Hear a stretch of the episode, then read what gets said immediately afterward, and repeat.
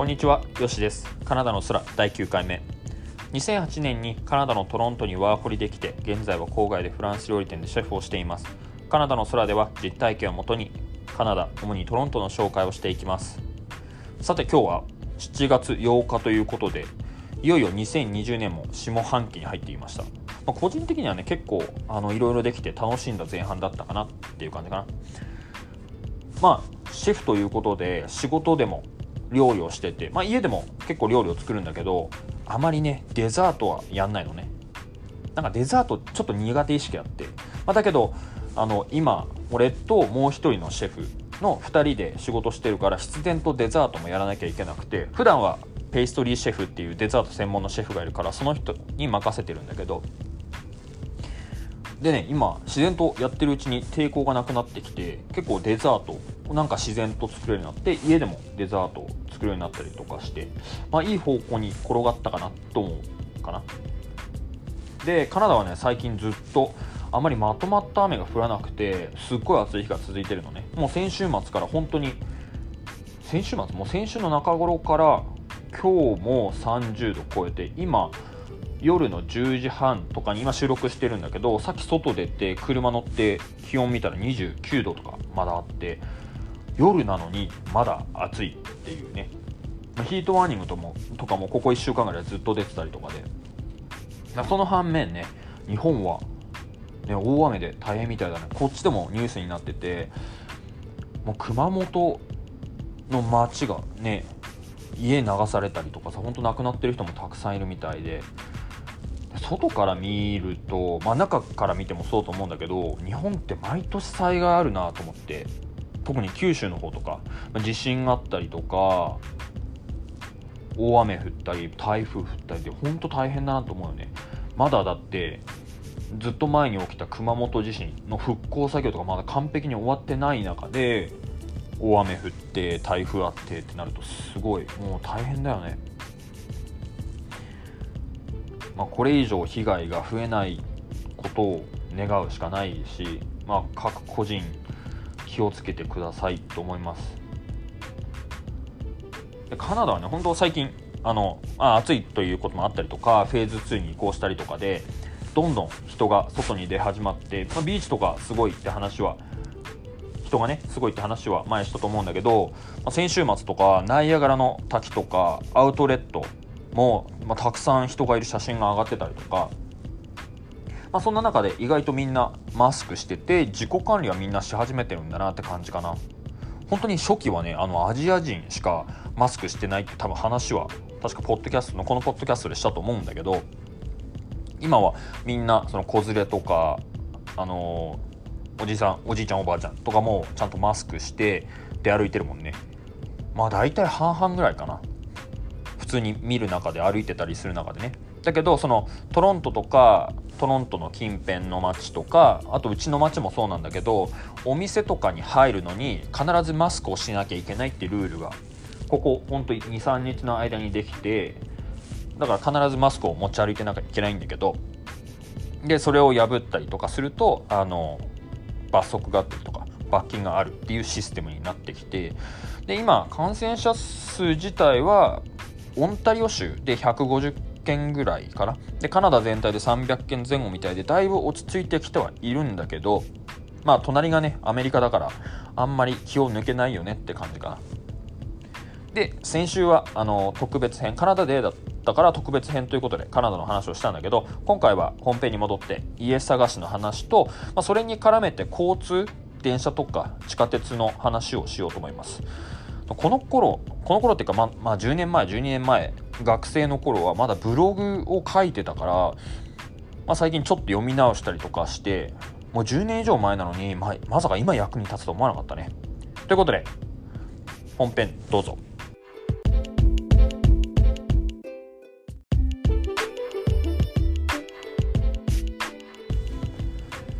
いよいよね語学学校が始まってあたふたしてたと同時にあの家探しを始めなきゃいけないといういきなりのハードモード。俺は基本別に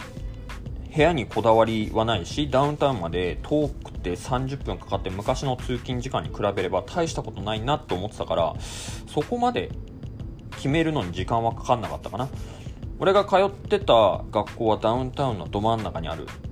駅でそこから歩いて5分ぐらいのところなのね。それで住んでたのは東西に走ってる地下鉄の東の最後の駅から2番目の駅。駅までバスで行ってそこから電車に乗り換えてって感じだったんだけど結局40分ぐらいかかったのかな、あ、そうそうトロントの地下鉄っていうのは山手線の円の半円半分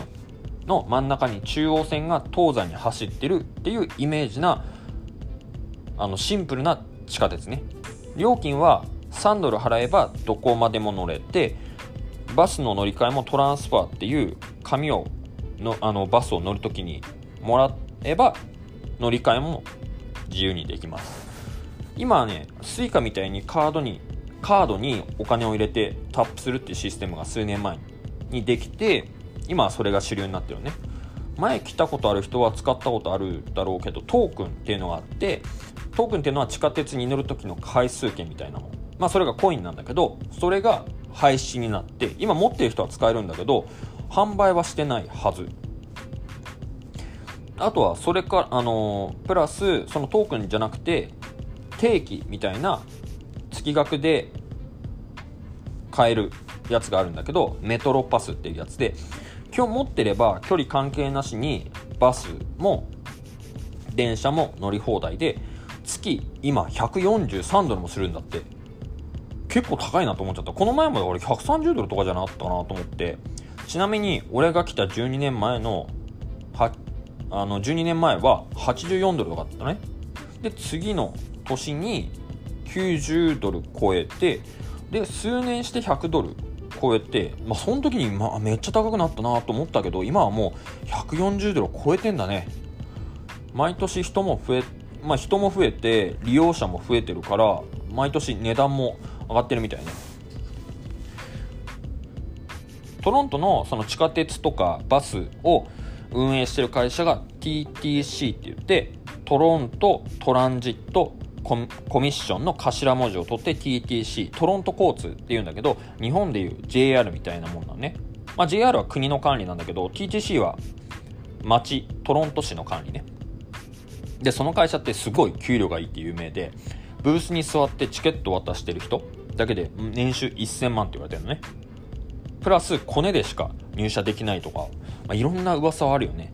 それでもまだ給料上げろってストライキとかもやるし結構こっちってあのストライキ権っていうのをこあのあって国の仕事の人たちまあ、TTC もそうだけど政府の仕事の人たちあと最近大学とか小学校中学校の先生も給料上げろっていうストライキを起こすのね。本当ここ最近でもやってたりとか結構頻繁に行われる全然珍しいことじゃなくて。でそのために学校が閉まったりとかあの大学生が大学に行けなくなったりとかするのね。俺が来た初年度そのストライキを思いっきり受けて、まあ、それ学校じゃなくてこの TTC っていうのがストライキ起こして電車が止まって家に帰れなくなったって話があるんだけどそれはちょっともうちょっと後でします。でちなみにあのメトロパスっていう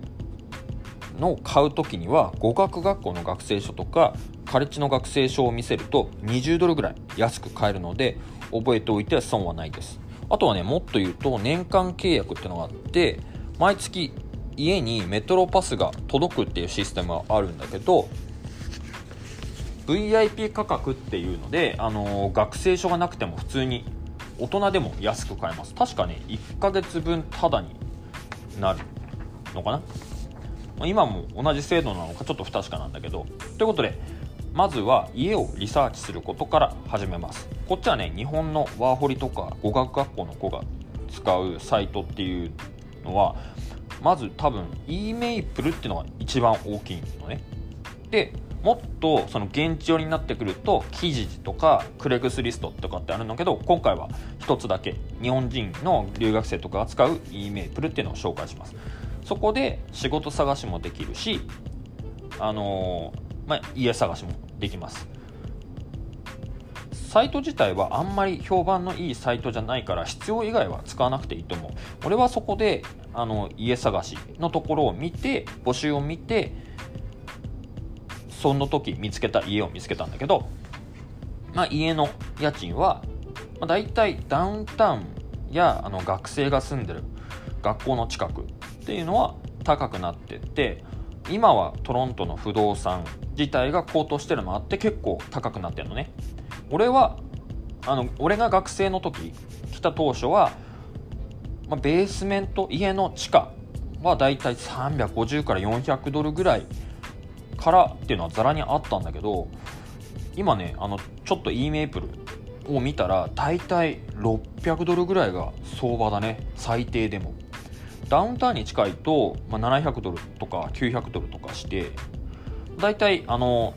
学生が使うのは家の地下を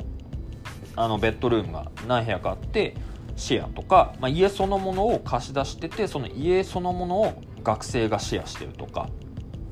あとはマンションの一室にあるその3ベッドルームをシェアしてキッチンとシャワーは共有とか。大体3ベッドルームあるとシャワールームとトイレがその部屋に2つはあるはず。マスターベッドルームに1つとあとゲスト用に1つっていうのがあるから大体そのベッドルーム2つ使ってる2人がゲストルームのシャワーを使ってマスターベッドについてる人はマスターベッドルームのシャワーとトイレを使う。ももちろんそのマスターベッドルームにいる人は家賃が高くなったりするのね。でキッチンは共有とか。学生だけのとこあれば一般人も住んでたりするのね。あと女の子だけに貸しますとか。あとは1人でバチェラー、まあ、ワンルームのアパートを借りようとすると1000ドルは軽く超えるね。あとは最低12年は契約しなきゃいけない。っていうルールがあったりするから途中で退去しなきゃいけないとかになると裁判とかのトラブルになるからあんまりおすすめはしないかな。快適だけどね。ちなみにホームステイの選択肢もあって基本は朝ごはんと夕ごはんついてだいたい月1000ドルから1300ドルぐらいかな。今は。昔よりやっぱり200ドルぐらい上がってる。毎年お金が上がってるんだって結構するのね。あとはカレッジに行く場合はカレッジが寮を持ってたりとかするけど確かそこも結構値段がしたような気がする。セネカカレッジっていう、まあ、有名なカレッジがあってその隣にそのカレッジは寮を持ってるのね。でカレッジに行く人はカレッジ自体が生徒用に家を貸してくれるオーナーとか部屋を紹介してくれるところとかも結構あるので問い合わせてもいいと思います。俺が行ってた語学学校もホームステイの手配とかしてくれたりしたから結構語学学校に直接聞いてもいいと思う。もちろん留学エージェントでも紹介してくれて。ちゃんとねそういうところを通した方が信用あるからまあ安心っちゃ安心だよね。結構家の件とかはあの値段がそれなりにする分トラブルが多いからそこに住んでた人とかに情報をもらうのもありだと思う。まあ、英語の勉強するのにね日本人とつながりはちょっとっていう人結構いるのねこっちに来て。まあ俺も分かるんだけどまあ、そういうところであの日本人のつながりは大事だと思う。そういう情報を得るのね。せっかく海外に来たんだからっていう、まあ、チャレンジ精神も分かるんだけど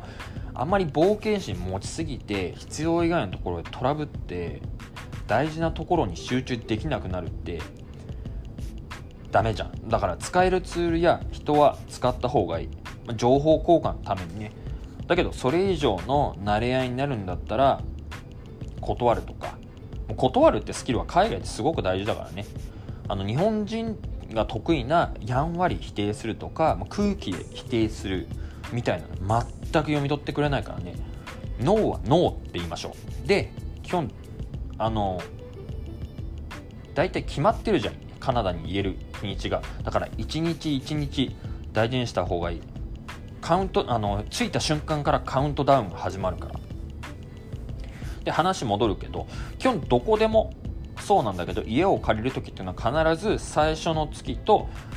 最初の月と同じ金額を家あのデポジット保証金として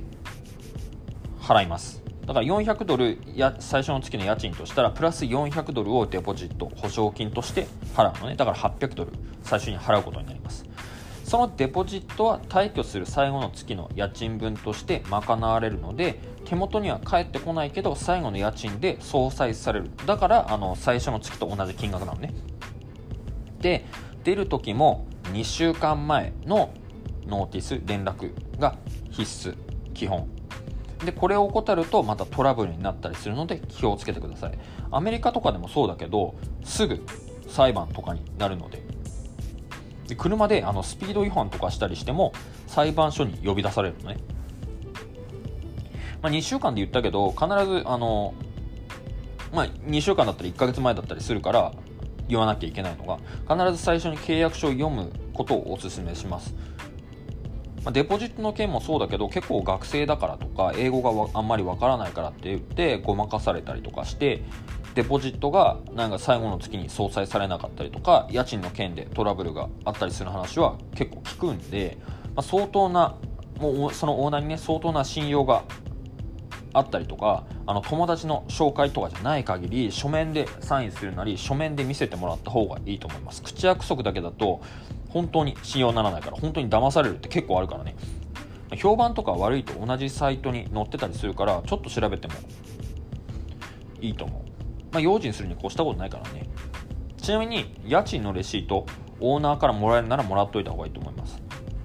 まあ、地下鉄のメトロパスっていうのもウィークリーだろうがマンスリーだろうがそういうのを集めておいた方がいい。年度末のタックスリターンっていうのに使えるから。確か語学学校のレシートも使えるしもちろんあのカレッジのレシートも使えるので一緒に出してみてください。結構な額が毎年返ってきます。特にカレッジ行ってる子。カレッジのレシート出すとすごい戻ってくるから。本当にびっくりするぐらい持ってくる。こっちはね医療費ただな分あの税金が高いから普通の消費税で13%かかるのね。日本は10%だったかな？10%になるってあの騒いでた時にああこっち13%だなって言ってた記憶あるしね。でもこっちはちゃんと医療費だったり子供いる家族とかシングルファザーとかシングルマザーに対して結構な保証がしっかりしてるからあんまり文句言う人はいないかな。しかもスーパーで買う野菜とか肉生鮮食品には税金かかんないしね。ちなみに所得税も結構持ってかれます。毎年年末に会社が出してくれる、まあ、日本でいう源泉徴収みたいなのを見てあの自分が年間に払ってる税金見ると愕然として悲しくなるもんね。まあでもこの時ね非常事態宣言中コロナの最中にお金をね毎月2000ドル出してくれる政府には文句言えないよね。話を戻すとサイトで見つけた家にはまず内見をしたいって連絡をしてそしたらいついつ来てって言われて予約をします。日本みたいにねきっちりした感じじゃなくて家に行って部屋と共有スペースを見せてくれ見せてくれるって感じで、まあ、そこで契約してもいいし一回帰って考えても帰って連絡してもいいし、まあ、俺が見つけたのはあの俺が使ってたホームステイしてた駅の1個隣の駅で東の一番最後の駅で学校がある駅まで電車だけだったら35分ぐらい。で駅から徒歩5分ぐらいの地下の部屋で、まあ、オーナーはチャイニーズで日本食レストランを経営してる人。で俺を対応してくれるのは奥さんだったんだけど行って中に入れてもらって部屋とキッチンとシャワー見せてもらって、まあ、キッチンとシャワーは共有スペースだから。で部屋は8畳ぐらいの部屋だったかな。まあ、結構広くて、まあ、クローゼットあってテレビあって DVD デッキもついてて、まあ、家賃は月350ドル、まあ、今思えば破格だったよね。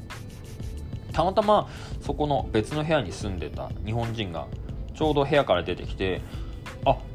聞いてみようと思って「ここどうですか?」って聞いたら「ここのオーナーいい人だよ俺も半年以上住んでるかな」って言っててでそれでまあそこで契約するって即決して、まあ、あまり時間がないのもあったし他見てるもうめんどくさかったから、まあ、ね、もういいやと思って、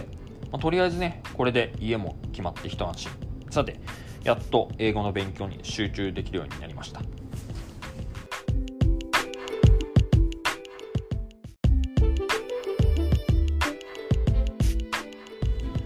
はい。こっちの人って頻繁に引っ越すのが一般的で気が付いたらそこにはもう住んでないよって結構あるんだよね。家持ってる人も住んでる家を売って違う家に引っ越すみたいなのが一般的で最初安い家で買っていろいろ直して高く売っていい家にグレードアップするみたいな家の値段とかね契約の話はまた後でします結構これ結構面倒だから俺もトロントにいる時は10年いて8回引っ越してるかな。一時期本当に物置みたいなところにマットレスとテレビだけっていうところがあってそこに住んでたりとかスーツケースを本当にテーブルにしてご飯食べてたりとか。その時からね今まで俺を知ってる人はなんかすっごいサクセスストーリーだねって言ってくれたりするんだけどあんまり実感なかったんだけど今の今までね。今考えたら確かにそうかもなって。地下で光が当たらないようなとこから始まって今はね庭付きの一軒家持ってるしね。本当に周りに感謝だよね。俺一人じゃ絶対ここまで来るの無理だったし人一人でねできることなんて大したことないからね。結構いい会社で働いてたりとかすごい人が周りにいたりすると自分がすごいんだって勘違いしちゃったりするけど別にね周りがすごいだけで自分はすごくないからね。友達とかあの知り合い？すごい友達を持ってるとかすごい知り合いがいるって全然自分のスキルとかにならないじゃん。言っても、まあ、俺も一時期勘違いしてた時期あったけどねその囲いから出た瞬間に自分が全然何もできなかったりとかっていうのに気づいたりとか、まあ、結構それは若いうちに気づけてよかったなって感じかな。